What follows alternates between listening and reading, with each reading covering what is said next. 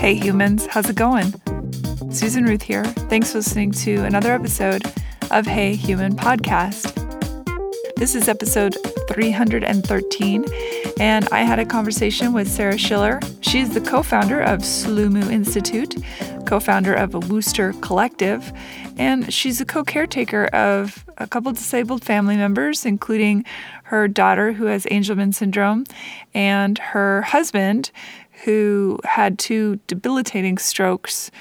And a documentary actually was made about him called No Bone Scars of Survival. Highly recommend. It's really great. She's also a management consultant for Fortune 100 companies, a digital brand strategist. She has spent hours upon hours in boardrooms. She has really kicked ass in all things visual, and her artistic sense and flair has gone with her every step of the way. Uh, if you've never heard of the Wooster Collective, I highly recommend checking that out. Um, there's a, a lot in, well, there's a good handful of what that is in the No Bone documentary, but definitely, you know, dig in a little deeper. I'll definitely put stuff on the links page about all of that so you can check it out further.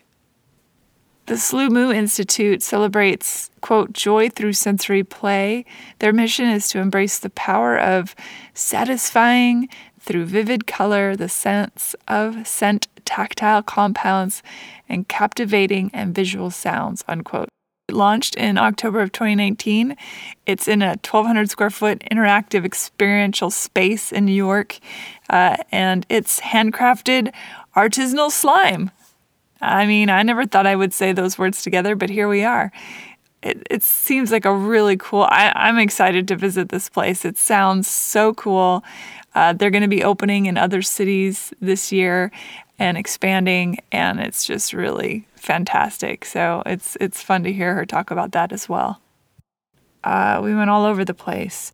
Her love of art and music and New York, and what it was like to find out that her child had a disability, and then also how her life adjusted when her husband, uh, the love of her life, had two strokes and the, her whole world shifted and changed. Uh, it's a really fascinating conversation, and I think you're going to enjoy this. I know I did.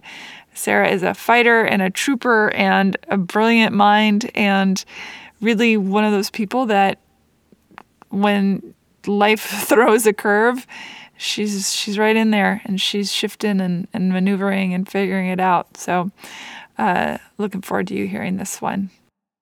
Hey Human podcast can be found on social media on Facebook and Instagram. My personal social media, Susan Ruthism, can be found on Twitter and Instagram and Facebook. You can email me, Susan at heyhumanpodcast.com. If you go to heyhumanpodcast.com, you'll find a bunch of stuff. There's a links page. Every episode gets its own pile of links to make your life easier. Uh, my guests, anything we talk about, not everything, but you know, a lot of the stuff will end up there on that links page so that you can do a deep dive without having to go further than one place. And also on the website, you will find the store. Great way to support Hey Human is to get merch, t-shirts, book bags, pencil cases, hats, that kind of thing. is is really, it's a great company. Uh, they make wonderful products, and I, I think you'll like what you get on there rate and review and subscribe to Hey Human on iTunes or wherever you get your podcasts. Another great way to support and get the word out. Uh, you can contribute to the show, helps keep it ad free, and I really appreciate it. Do that with the contribute button there on heyhumanpodcast.com. If you want to sign up for the mailing list, go to susanruth.com. You'll also find a whole bunch of stuff there about art and music that I do, as well as uh, interviews and things that I've done, and all sorts of whatever it is I'm working on in the moment. If you're into music, check out my music on all the places you get music Spotify, Amazon, iTunes, I don't know, all the places. My most recent album, uh, All I Ever Wanted Was Everything. Check that out and let me know what you think go to my YouTube channel, Official Susan Ruth, and check out videos there and subscribe. Also, a really great way to support is subscriptions because apparently, once you hit a thousand subscriptions, you actually get some of the ad revenue that YouTube forces you to have. So that's interesting and helpful. what else? Oh, uh, if you are wondering where older episodes are on iTunes, apparently they only show 300 at a time. So, as I've been saying every episode, if you want to listen to some of the older stuff that happened pre 300th episode, 312th, 313th episode, uh, go back and check it out on heyhumanpodcast.com. They're all on there, so you can listen to them there. Fear not, they do exist, they haven't been purged. Let's get into the show. Thank you for listening. Be well, stay safe, be kind, take care of each other. Here we go. Sarah Schiller, welcome to Hey Human. Thank you. I'm excited to be here. Yeah, it's really great. Uh, thank you to my cousin who introduced us. small country, I guess. uh, small world, for sure. Absolutely. Uh, yours and Mark's story is extraordinary. Uh, I watched the documentary No Bone Scars of Survival. Excellent, moving, inspirational. I mean, I'm sure you've heard all those words before to describe, but I was standing there watching and I kept thinking, like, you know, every time I think to myself, I can't do something, I should remember this moment of how I feel right now. Yes, there's so many layers of uh, complication uh, that sort of surround my life, um, which we can get into. But when when Mark had, he actually had two strokes. Uh, I say I learned two things coming out of like that moment of time, and um, the first is that I'm an optimist I, I didn't know this about myself, but I actually just wake up thinking things are going to be good and and it's all going to work out and like it's it's going to be a good day. Um, and I also found out that I have infinite patience, and uh, neither of those traits I would have ever said I wanted to have, but ended up having. And I think it's helped carry me on this journey with both Mark, my husband, and Samantha, who we call Sammy, my daughter, uh, which have been these really interesting, you know, pathways to be on. Yeah. Yeah. Well, let's get into you a little bit. Where are you from originally? How did you grow up? Yeah, I'm I'm from Maine originally, a Winterport, Maine, a town of 2,000 people, uh, and the only winter port in the U.S. So I grew up in what I would say a very traditional household. I have the middle of three. I have an older brother and a younger brother. Parents were were hard, both worked. Um, my dad was a math professor. My mom did executive search, and um, they divorced when I was 15, and I ended up living with my dad, which is probably one of the more unusual things back in the 70s for that to happen. Mm. Uh, but we, you know, we had a um, really sort of safe countryside living in a sense. Like there were no locks on the doors. Neighbors would come over and drop off things, so you could get on your bike and just ride out. Uh, a lot of freedom, but I was I was really attracted to coming to New York City and have lived here for a uh, little under 30 years and I'm addicted to the city and feel like I either need to be in New York City, in in the, the community that I have here, or off the grid in in rural Maine. I can't imagine being anywhere in the middle. So you'll mm. you will never find me in suburbia. and you live in city proper, right, in New York? I do. I, I live in Soho, actually. So I'm, I'm lucky. That is very lucky. Yeah. I have uh, my other cousins live in the East Village. Yes. Yeah. Yeah. Not not uh not the one that you know, but the ones you don't know. Anyway, doesn't matter. How did you come to meet Mark? So I met Mark at the office. Um, I met him at, at the water cooler and we found out that we had a passion for music. He had worked at, at House of Blues. He was one of the pioneers of uh, streaming live music over the internet. So one of the first people to ever do that. And I met him at AT&T that uh, labs had created music compression technology and he was one of the first people to create a digital download of a song which i think is so funny today but in 1997 that was a big deal. You mean it's all his fault? Exactly. So and and one of the things that attracted me to mark is he's a fearless pioneer has done so many things that had never been done before and just would bravely uh, go in and, and disrupt and um, create change. But the thing that I think nailed it for me was on our second date, uh, he took me to meet the Dalai Lama because he was broadcasting the Dalai Lama live over the internet for the first time as a like a public service project and he's like I just want the vo- his voice to get into China so the Chinese can actually hear him speak and no one can shut it down and uh, that's a for me that was a very uh, very sexy moment. Yes. Yeah. Very sexy. Yeah. then it was love in that moment. It was, and I think what Mark and I didn't know is, and the the film I think really represented this well is we were embarking on a journey of uh, true love and love that create that we were bigger uh, together than what we could do apart. And that really came to be around our passion for street art. So we lived in Soho and had a puppy, and we were walking the dog and started to realize that underneath our feet and what had been there for years was this massive movement around street art.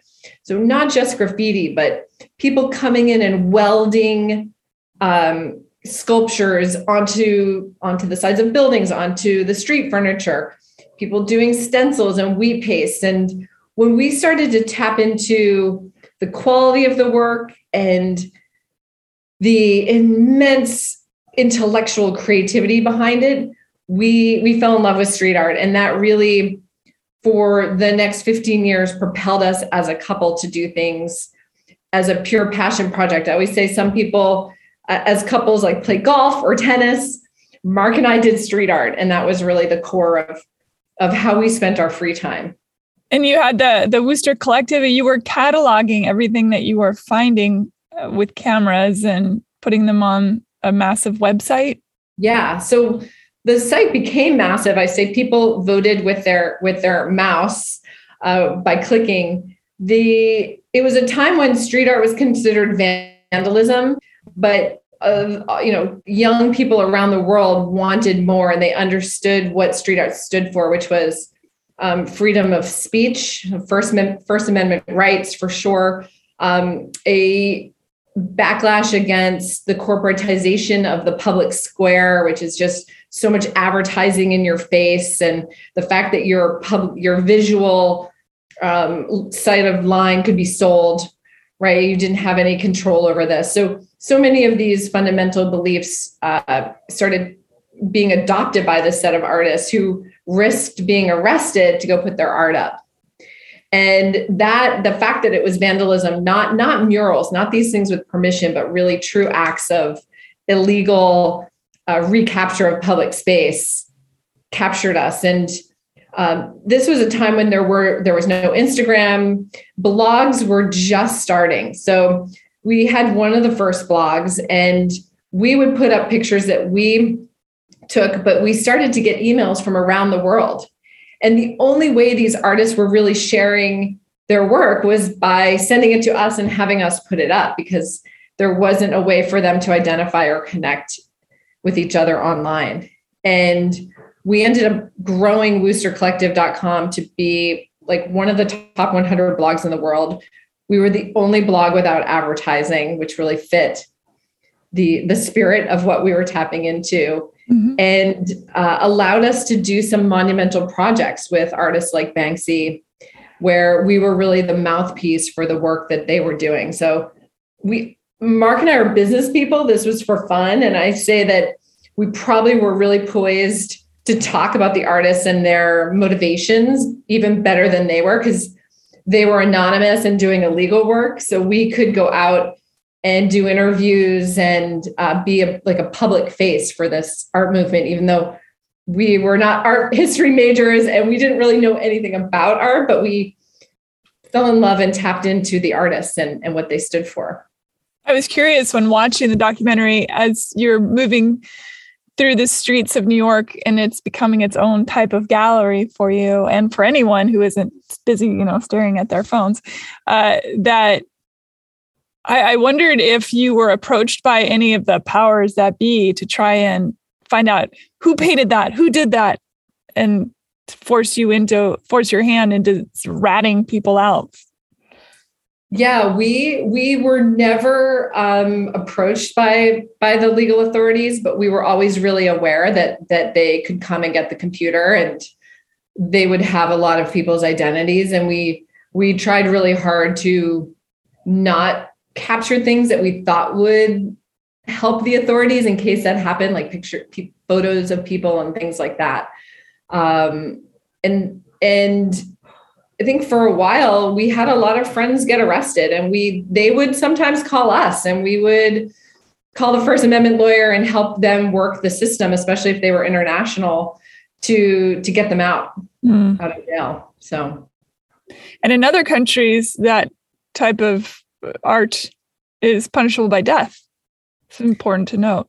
Yes, it's punishable by death. And then in some countries throughout the years, there's been this, uh, they've embraced it. Like Berlin went through a big moment where they actually embraced it. It was beautiful, beautifying decaying spaces.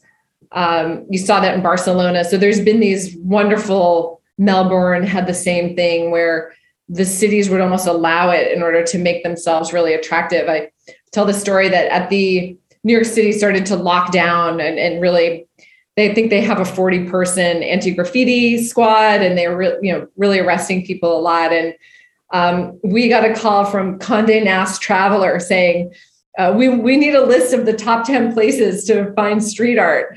And I was like you know it's really come full circle when you know the the media is is wanting to tap into this illegal art in order to promote a city and almost like the city needs the art to attract visitors. Yeah it's funny it's also irritating isn't it to think that suddenly it's cool and enough to be in a and to be in, in something the city is like oh yeah come look at our graffiti when mm-hmm. before they're like who is it let's arrest them yeah when somebody like Ban- banksy is so in the know and then the zeitgeist. And for somebody like you and for somebody like Mark who have seen so many artists, great artists come before doing the same thing, was that did that add fuel to the fire of, of getting more recognition for those who were living in shadow? It's interesting because I talk to people about street art, for example, and the, they know Banksy, and Banksy's okay because Banksy is quote unquote an artist. And then they look at something else that they don't deem worthy because it doesn't have the name Banksy attached to it. And that's not cool or not okay, or that's graffiti or that's destruction of property. And I feel like with what you two did was to try and shine bigger lights to to show that no, it's all it's all part of this great uh, work of art but it must have been sort of an uphill battle trying to convince people in some cases that just because you're not Banksy doesn't mean you're not worthy of a wall or a corner or a cracked sidewalk. Right. Well, and I, and I think importantly, that's why you could steal it if you wanted it, right? Mm. You didn't have to get permission. But uh, and, and it's kind of funny that your podcast is named Hey Human because one of the things that we always talked about is that illegal art and, and graf- from graffiti from for all ends, right? Banksy through to to just a regular tag that it it makes a city human. It shows that there are people here. It is a vibrant, living part of a city. And the minute you start whitewashing and there is no graffiti, no street art, it really takes away some of the humanity yeah. And we would, so we would argue, you need this. You actually want this. You might not notice the tags or know what they mean, but but if you want to live in New York City, that's kind of what you want. You want that energy. And the other thing we used to talk about a lot that people have a really hard time with the gray area. This is not black or white. This is so gray. Like, is it okay to stencil a building that's falling down and the landlord doesn't take care of it? Is it okay to stencil a bank that can spend the money to have someone go out and and um, you know clean it up and and all of that like the, the street artists thought about all of these things when they put their their pieces mm-hmm. they thought about architecture they thought about who owned the building the condition of the building and it, it was a real big gray area that you had to be feel good about getting right in the middle of the mushiness of it. Well i think about art in general. There are of course anytime i paint something and then send it off to be with whomever it's going to to rest with i think well i have created this thing sort of. I always feel like it's a conduit situation, but and now I'm sending it off to the world and I have no control over it. They could light it on fire for all I know. And that's their choice. That's how, if they feel like they want to experience that piece that way, so be it. And I think of it when when somebody is tagging the side of a building or uh, or creating art somewhere or somehow, in this way in this you know renegade type of way that they must really be in touch with that impermanence. They because they don't know what's going to happen to it next. Exactly. And the artist when you really get into this topic with them they'll, they'll say a couple things. Once one that's a performance piece. So they put it up and the act of putting it up is the piece because it doesn't last. Mm. that they'll they you know they've walked away from a piece and went around the corner and came back and the the some oh, someone in the building ripped it down and just teared it to shreds and left it in a pile on the on the sidewalk. And you have to be really able to live with that especially if you put hours and hours into the piece.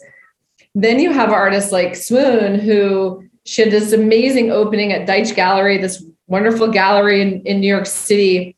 And the pieces that were in the show she took copies of them uh, and we pasted them up outside in the alley so everyone could have it and take a photo of it and it could live publicly and i just i love that um, you know that that grit and that uh, you know putting challenging the system right hmm. Is there a code of ethics too that they live by in that say you have a historic building or something that isn't crumbling and falling down, but a historic building where where it in of itself is art is that is there an unspoken rule oh we're not going to use the word desecrate because that's i think what yeah. the public would call it. Um, is there a rule against that or is it no holds bar? So for street artists uh, for sure. They would they they normally wouldn't tag a building that's uh, historic or a building that's being taken care of and maintained uh, they don't go over each other's work.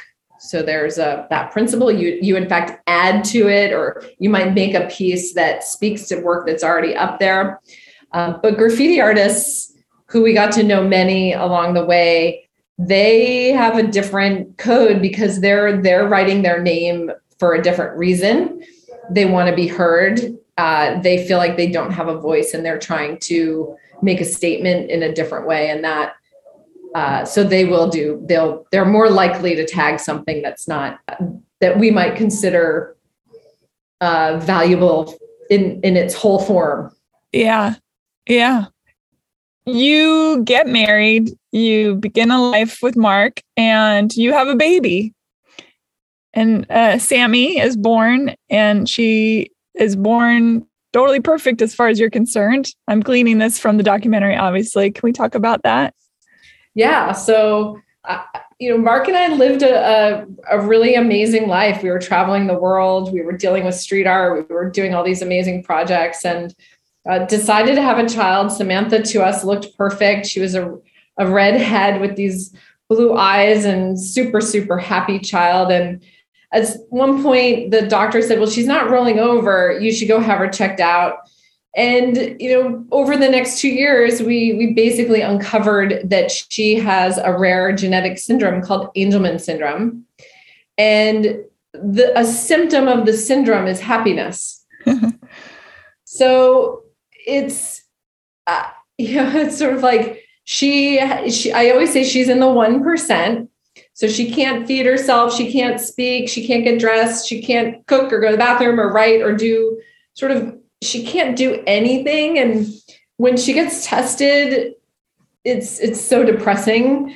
Uh, but she they'll say like she's at a one month old or a two month old level or something that's beyond ridiculous because she dances and she laughs and she makes jokes and she has friends and she can find uh, k-pop music on your you know youtube in 10 minutes. So she has so much but from how we look at the world she has so little and for Mark and I, it was a humbling, humbling experience to uh, have a lot as individuals and as a couple. And really, as every parent does, you expect you're going to have a child that, at a minimum, can speak and, and feed themselves, right? So we our world was was transformed and crushed and we slowly built that up over five six seven years. And uh, Mark had a great perspective on her, which was um, she she deserved dignity, and that we we part of what we were to do is to cre- help her, enable her, and create environments where she could experience that dignity. And that's really stayed with me, both with her and now with what's happened with him, is to create environments where they have dignity. How old is Sammy now? She's now 14. Wow. Yes. Time flies. It's uh, time flies. She on Saturday slept in slept in until about 11:30 in the morning, and I said, "Yep, yeah, that's a teenager." I can appreciate that. right? the documentary was made quite a few years ago, or at least the I, am sorry that the footage was made quite from when she was little, yeah. and I noticed she was very tactile with Mark and with the things around her. She she it was experiencing the world. It seemed to me through touch, which I thought was really fascinating. Yeah, I, I can't wait to to get in her brain one day and understand. I say she processes things differently than we do. Um, so she she she feels things but also hearing and seeing she can't see more than three or four feet in front of her but you can drop her in her playground and she can totally go around. So she she must have some map of of the world and all of us in a different way. Mm-hmm. kind of like right people who are blind have have great hearing and other things like that. Um but she's she's an incredible human being. And I, I like to say that she's changed lives at at 14 when most of us have, go our whole life without changing anyone's life. Mm. And she has that strong presence and power, and she captivates people. It seemed to me when I was watching the film that there was a, a depth to her eyes that now for somebody that can't really communicate the the normal way quote unquote it just seemed to me that she was taking in things and there was a lot of there was just a lot going on in her eyes. To me an interesting parallel because i'm watching sammy com- communicate a lot of emotion through eyes. And you said that that people with the syndrome are extra happy but there it was more than happiness. It was there was something deeper than that. And then when she was being so tactile, and I thought, what an interesting parallel to then watching Mark as he was trying to process what was going on with him. And probably, I mean, clearly, Mark is an extraordinarily bright human being. To be in, in a way trapped without being able to articulate and to see that frustration, I just thought, wow, what an interesting parallel, how similar that is it, it's so similar and and all of everything I learned from being Sammy's mom, I was able to put into play when Mark had his stroke and through his ongoing recovery. Uh, and the um, that frustration of not being able to communicate because communication is one of the key things that makes us human and allows you to participate in in your tribe and society and everything when you lose that or, or you don't ever have it, like in Sammy's case, you are uh, eternally frustrated. And we're we'll see. There's a lot of uh, scientific research going on in gene therapy for Angelman syndrome. There's a large number of companies that have drugs and, and treatments that are in clinical trials. So she may have one of the first syndromes that's, I don't want to say cured, but uh, the symptoms significantly resolved. Uh, so that we will be able to un to tap into her and find out what she's been thinking and feeling. Yeah, how incredible is that? Yeah, yeah, it'd be pretty cool. Along came uh, Charlie 2nd mm-hmm. Did she come along after the stroke or before the stroke that Mark had? So before before the stroke, and Charlie Charlie is um, you know all all signs ahead shows she's typical developing. Um, one of the things about me and mark but uh, i have a lot of dark humor so i say like you know so far she seems typical. Um, and she has known really no other world except for one which her sister and her father don't don't speak and are disabled and her level of empathy is off the charts. I think back to Mark and I, we never met a disabled person or hung out with one until we gave birth to one. So we woke up and you know entered this whole world. You know, kids were kids were weren't even in our schools, and if you had any learning development issues, you were in another classroom. So mm-hmm. we didn't even have people with dyslexia or some of the more common you know, relatively easy to solve challenges compared to something that Samantha and Mark have. We didn't have any people like that in our life. So Charlie is born with that and, and has that from the start, this uh, exposure and, and deep love for alternative viewpoints.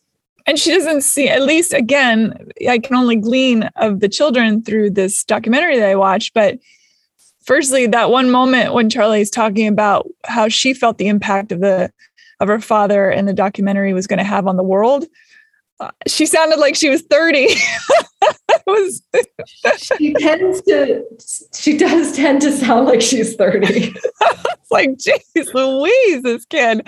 Holy moly right well and she's grown up in a household with a lot of adults so yeah um it, when when Mark had his stroke, I tried to find a support group. I have a support group for for the last 13 years actually around Samantha. Um, but for wives of young stroke victims, most stroke victims are in their 70s or 80s. They aren't 50 when they have a stroke. And uh, looked out out there, there are very, very few 50 year old stroke victims. And the other wives or that I found are usually military wives, and their husbands had um, had had an accident or something happened while they were on duty, and they're disabled, and they they are leading very different li- a life from what Mark and I had, so to speak, living in Soho in New York City, um, and in a sense, they they have a lot of support. They oftentimes have mom, moms and grandparents and just a community of aunts and uncles, right, supporting the family. Mark and I don't have any support. So I'm bringing in a large team into the house to help me take care. Like both Samantha and Mark need full time care. Uh, so there's an incredible lack of privacy, which is one issue, and, a, and a lot of judging that goes on. But the wait, wait, good. What do you mean by that? The judging? I think as a as especially as a mom, but also as a wife, society really or everyone has an opinion on how you should do things, right? From how much iPad time your kid should get to what you should be feeding them. Uh, Charlie can be really difficult if she wants to go outside in 30 degree weather without a coat. That's her problem. She'll learn better next time. Like that's how I parent. But yeah. when you have other moms in the house, a lot of other moms in the house who are caretaking, you know, you're you're getting that level of you're being judged almost on a daily basis. And you know, I have a great team and I love having them. And but there's times I think people don't really realize what uh, what it's what what comes with having someone support you, which is the this level of being human and saying, like, I don't think what you're doing is right. Mm. And it's that's hard. Really difficult. Also, little kids love to be out in the cold. I used to run around the snow in bare feet, so I get it. I don't know what it is about little kids. They're never cold. It's insane. They're never cold. They're the the, the they're engines of heat. They are. There's little little hot boxes. Um, yeah. with all that care, I mean, imagine the financial devastation that could cause. How in the world did you, as a family, deal with that? Or well, we're still dealing with it seven years later. Yeah. The, uh, you know, the the there has been a double whammy. There's the cost of taking care of everyone, and it's not just feeding and you know clothing. It's speech therapy, PT, OT. It's all this other stuff that you're trying to do to maximize someone's ability in the world. And that was coupled with the fact that I wasn't working. So I didn't have an income either. And uh, I'm probably challenged by the fact that I'm a serial entrepreneur. So I had a company called Meet Hospitality, and Mark and I had started that business in 2008, but it wasn't a flourishing, money making, you know, huge success.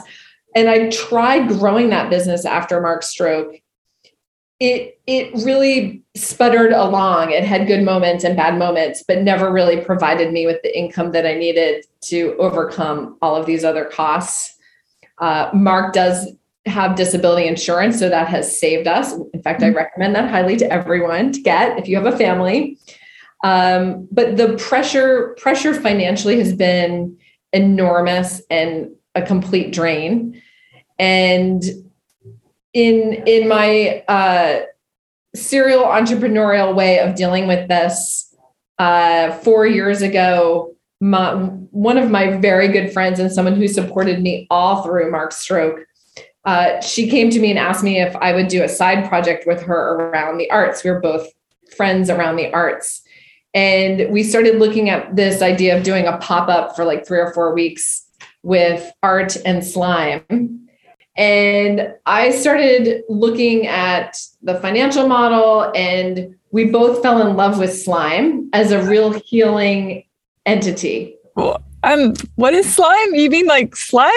I mean slime that's made out of glue and activator. Okay. Like stretchy slime. And as as we say, this isn't the slime of your childhood. Uh, in 2016 17, slime exploded and the, the quality and texture and playfulness of it exploded at the same time. And there's a whole universe of adult slimers out there. And my now business partner, Karen, tapped into slime because she had her own personal tragedy, and slime really helped her heal. So she brought slime to me.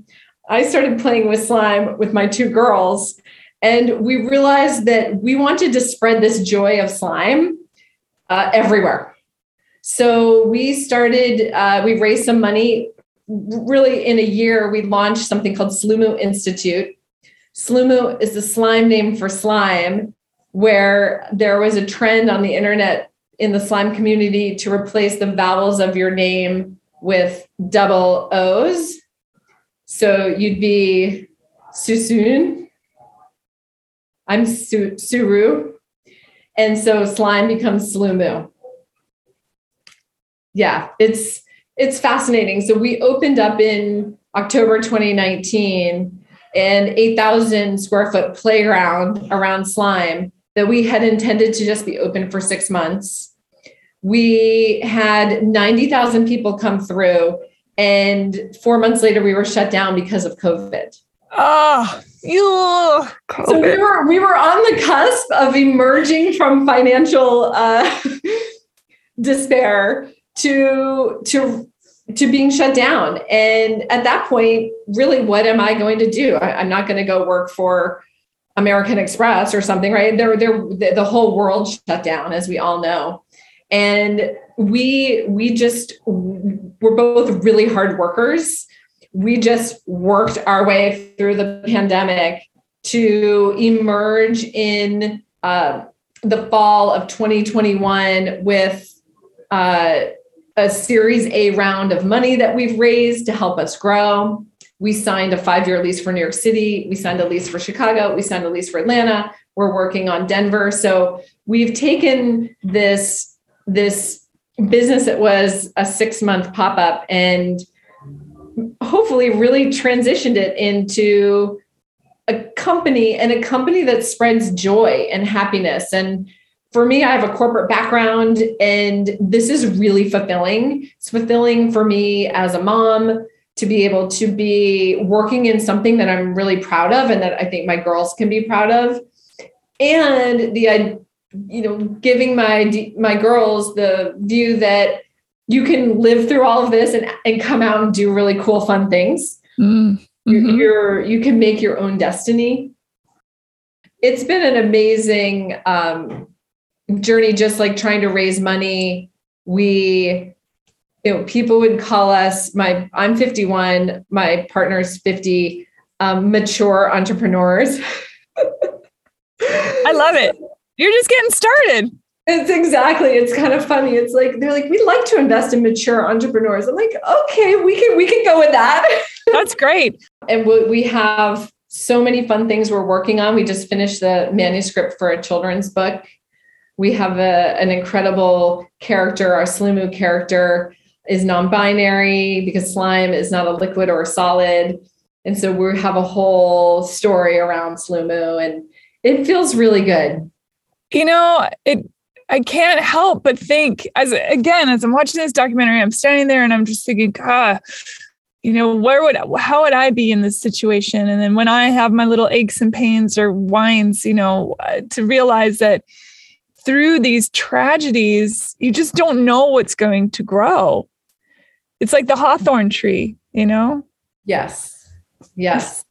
That's that's uh, a little bit of of this sort of life journey, right? Which is you actually don't know what's going to happen when you wake up in the morning and you can pretty much be guaranteed somewhere along your journey that some bad things are going to happen and it's how you deal with them. It's how you view the world and approach it. And i, always say I, I probably could have been crouched in the corner in the fetal position crying or i could get up and start moving forward.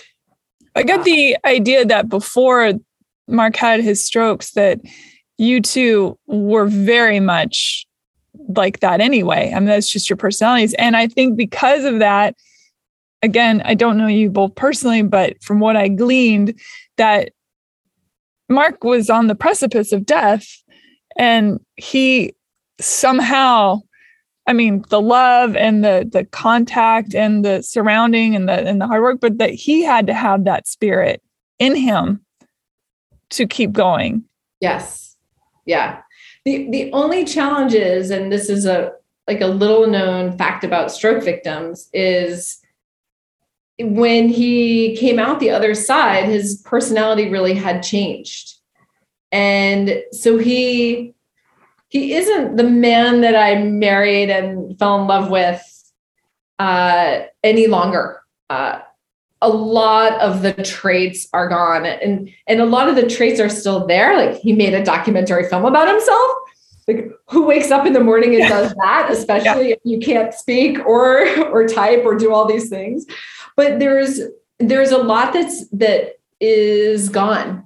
And i've had to go through the process of mourning that almost as if he died. And I, I haven't had someone that close to me die so i don't want to go there but it's he much of him is gone.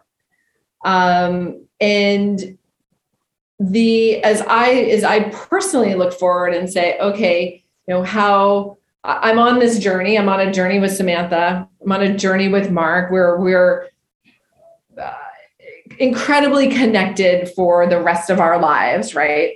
But on my own journey, then what does that mean for me? Like, how do I find love again? How do I connect with another person? How does how do I wake up and you know make that step forward and and feel good about um, myself as a yeah i mean you're a young beautiful woman who deserves intimacy and love and sex and all that stuff. So that is it and and that's a huge question.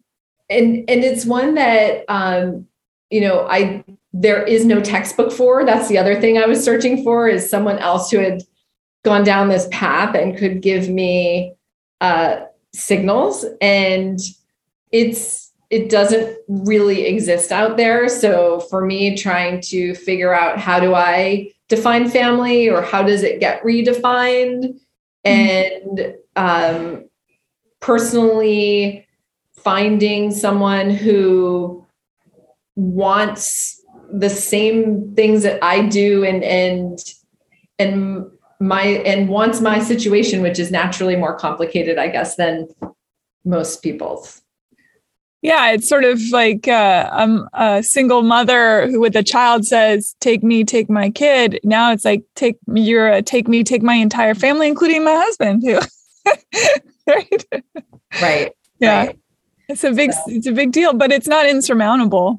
No, Nothing. no, and I mean, I've had the ability to make strong relationships. So I have actually moved on and you know found love and found intimacy and companionship and all those things that have uh, uh, you know helped me even heal through all of this mm-hmm. and having someone i think with what I've said in the very beginning that level of patience right that was patient enough to let me deal and figure these things out yeah, absolutely. My my eldest brother Matthew had a massive stroke, just destroyed his uh, frontal lobe, and his personality completely different. He was in a coma for three weeks, and I remember saying to my dad, "I wonder if he's he was not a very nice person. If he's listening, you were kind of an asshole." But anyway, he was you know he's a very bright guy, but just in, insufferable.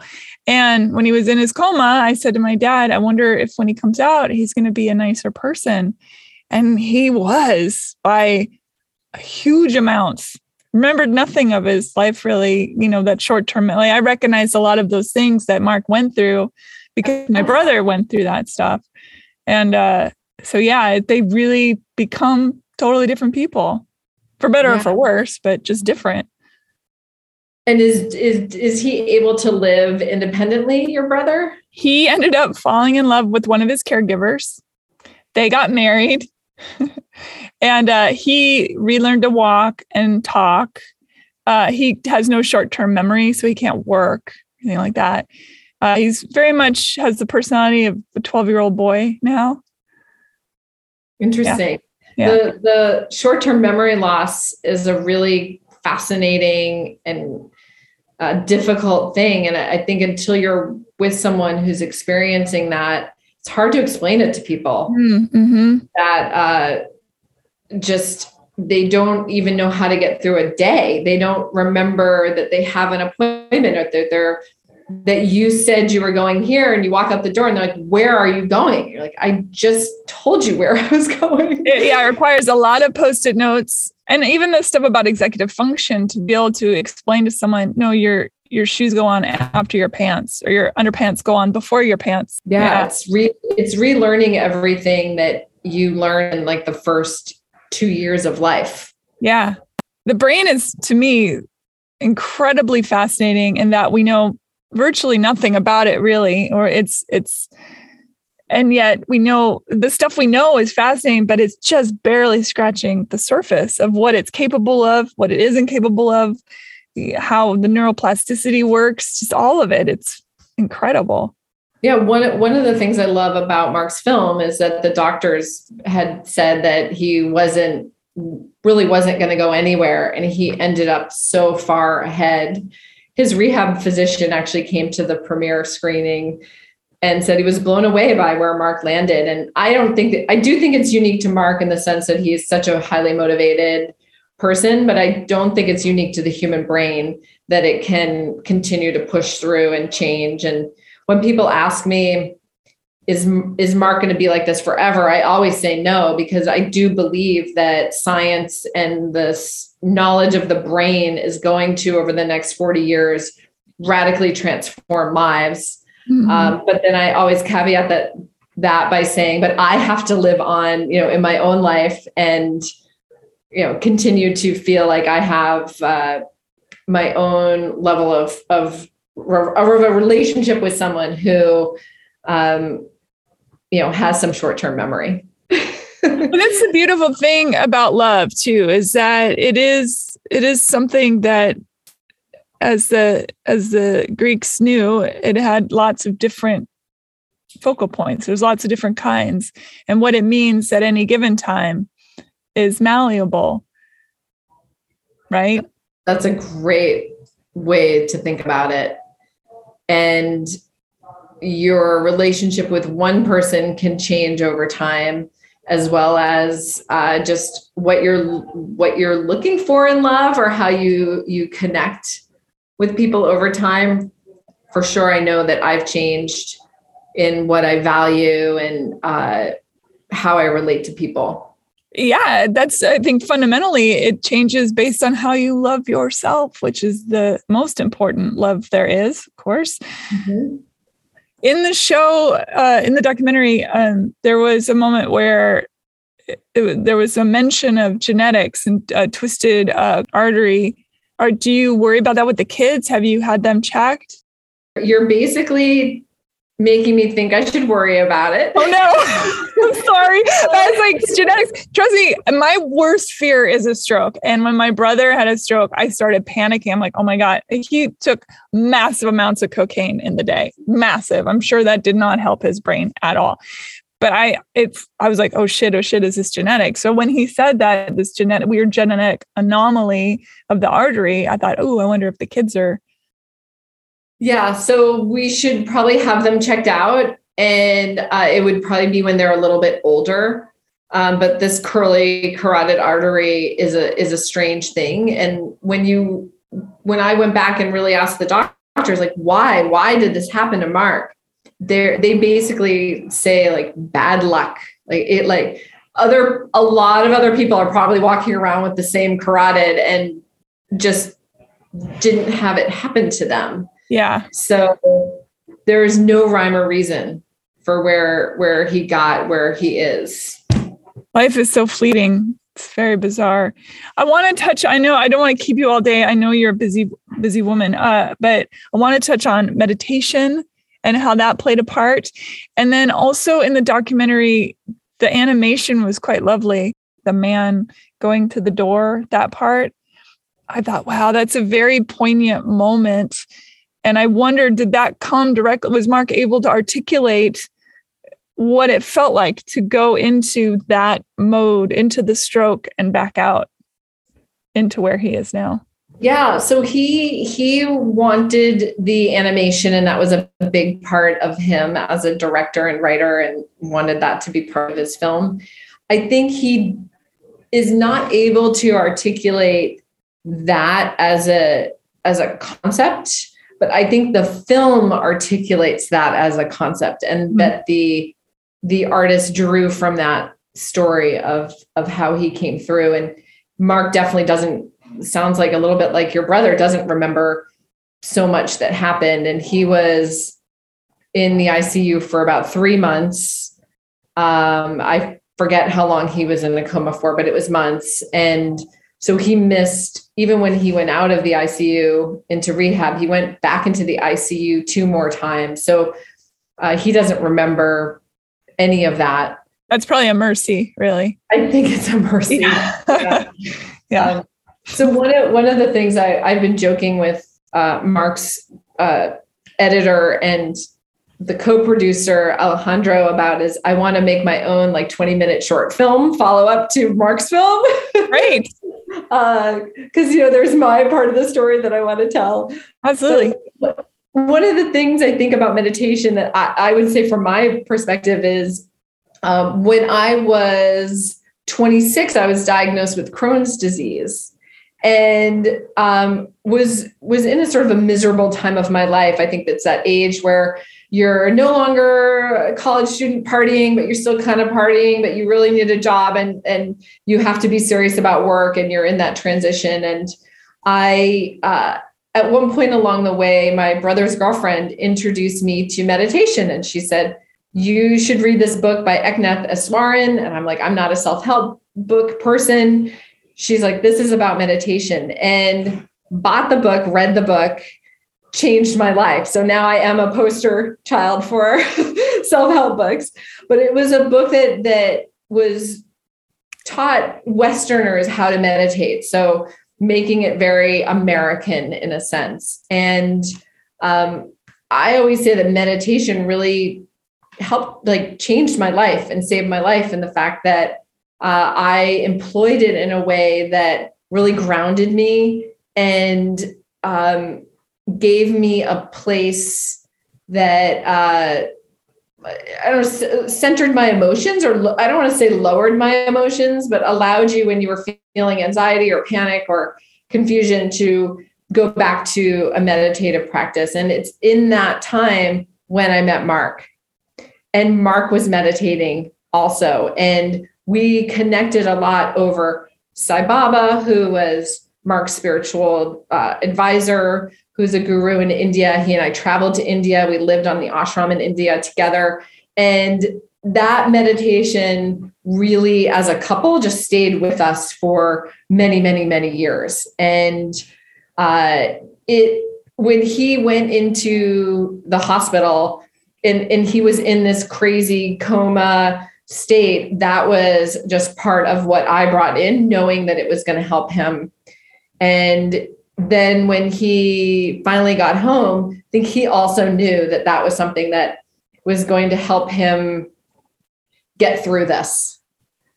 And I think for Mark, it's got to be even so much harder to sit with yourself and be when you hmm. know what you used to be and, and you know how much you've lost. So uh, his own path of mourning, because he had to mourn himself. Mm. And I don't even know how he did it. I, I, I couldn't even imagine. I would still be angry, and he's actually not angry. Uh, but meditation provided him that foundation to accept himself and be in the present and accept the moment and um, feel that he he can be who he is and be okay with it. Right. Yeah, I'm a I'm a big fan of the idea that our body wants to work with us not against us, and that we're in a world that is bombarding us with all sorts of things and creating a chaos that our body can fight against if we just listen to her, you know? Yeah. The the ability to sit with yourself, I think, is one of the hardest things we can do as people. Mm-hmm. And meditation's at the core of that, right? Well, I think two people believe that meditation has to be sitting on a on a cushion with a piece of incense burning and and meditation is all sorts of things. It's walking, it's eating, it's listening, it's looking. There's meditation all over the place and in everything you do yeah. with that mindset. Exactly. Yeah. I'm excited for all the things happening for you. What what is aside from the the slime projects? Is there any other things on the horizon for you? Are you writing a book? Are you going to do the the short film? Uh, well, I am writing a book, and it's uh, it's called "It's More Complicated Than That." Uh, in part because people are always asking me questions, and then I start to go down a road, and I realize like it's it's way more complicated than that. You know, it's, there's a lot there for for me. Uh, and I I'm looking at it actually trying to bring in a lot of humor because along the way there's a lot of really funny things that happen and go on and um, humor has helped me a lot with the pain and the the challenges um, so also wanting to tell tell my tell my story and i think the story of a of small segment of you know women women moms wives in their 50s that story in a way that that makes it really palatable and not not too sad. Yeah i believe that there is a lot of hilarity and darkness. Otherwise we wouldn't be able to survive it right? That, that we have to be able to see those little moments of light in the darkness. But i think that your story will certainly help anyone who maybe feels guilty or overwhelmed or unsure of a path. You seem very grounded to me, but you're also Yeah. human and you're entitled to have moments where you just want to rip your hat and start screaming. Yep. You get to be both those things. You get to be, you know, you get to be all the things. We All sort of of those take things. those choices away from people, I think, because we assume we know what it must feel like to be you, yeah, the royal you. Right. Yeah. And uh, you know, now I, I'm not really on social media. And part of that is I feel like people are only showing that one side of them and not all the the dynamic pieces that aren't so pretty. And um, the I, I like to embrace, I think it goes back to that gray area, the idea that, you know, we're not always happy. We don't have perfect families. Uh, nothing, nothing, actually, nothing is lined up and in the right order. We're all just trying to figure it out as we go along. Yeah. But the gray area is the best part, I think. I always say, look at, you know, when concrete, when you see a little piece like a flower poking up or a weed or, or whatever poking up through the concrete. And I think, yeah, this is a perfect metaphor. Mhm. Yes, the weed. Yeah. And then a weed too. A weed is just a flower you don't like. Mhm. I love that. Sarah, you're great. And thank you so much for taking the time to talk with me. I really appreciate it. This has been quite the journey. I recommend everyone go and watch the documentary No Bone Scars of Survival. It's excellent. And the no bone comes from, of course, the fact that they have to remove your skull so that your brain can breathe a little. It happened to my brother as well Mm. yeah they they have to take that that compartment off Did they put it in his belly too? they did so he went in he had a, at the same time he had a stroke he had a massive sinus infection and so they removed his skull and they put it in a freezer and they didn't realize that the infection had gotten into the bone. And so when he, they took it out of the freezer it was completely gone. It was dead black. So he now has a plastic well it's not really plastic but it's whatever the human that you know they mix the stuff and they make you a, a fake skull. So he has Oh, that. wow. So Yeah. he has his, own scars of survival. he does. He does. Don't we all though? Don't we all Yeah, I, I think there's something to be proud of with those scars. That's that shows you're living. Absolutely. And sometimes you can't see them. Sometimes they're on the inside, but they're no no less important to honor them. Uh, where's a great way for people to find you out there in the world? If you want to have a lot of fun, the place to go is the Sloomoo Institute Instagram and TikTok feeds. Sloomoo has, I think we have 1.7 million TikTok followers Oh, great. and a couple hundred thousand Instagram followers. There are so many funny and joyous pieces of, of love on there that people can go down a, a great rabbit hole and, and it will brighten up your day from many of the other things that are out there. Oh, I love it. I'll put links to that and to the movie and all that on uh, heyhumanpodcast.com. So it's really easy for everyone to find as well. Yeah. Well, Thank- I've enjoyed. I've been going all back and forth and up and down on the on the podcast. So I just did the one. Is it Buck? The Yeah. the Buck Angel. Yeah. Buck Angel. That was awesome. Yeah. Interesting guy. Yeah. Interesting guy. Yeah, there's so many fascinating humans in the world. It's going to take some time, but eventually I'll get to all of them. We'll get to all of them. I'm sure. So glad we connected. Me too. And if I'm ever in New York, I'll look you up. I, I would love to meet you in person. Yeah. Well, and you have to come to Sloomoo. Oh, absolutely. Absolutely. I'm coming. Yeah. I can't wait. Thank you, Sarah. Thank you. Awesome. Been great to speak with you. Thank You you. too. Thank you for listening, everybody. Bye. Rate, review, and subscribe to Hey Human on iTunes or wherever you get your podcasts. Thanks. Bye.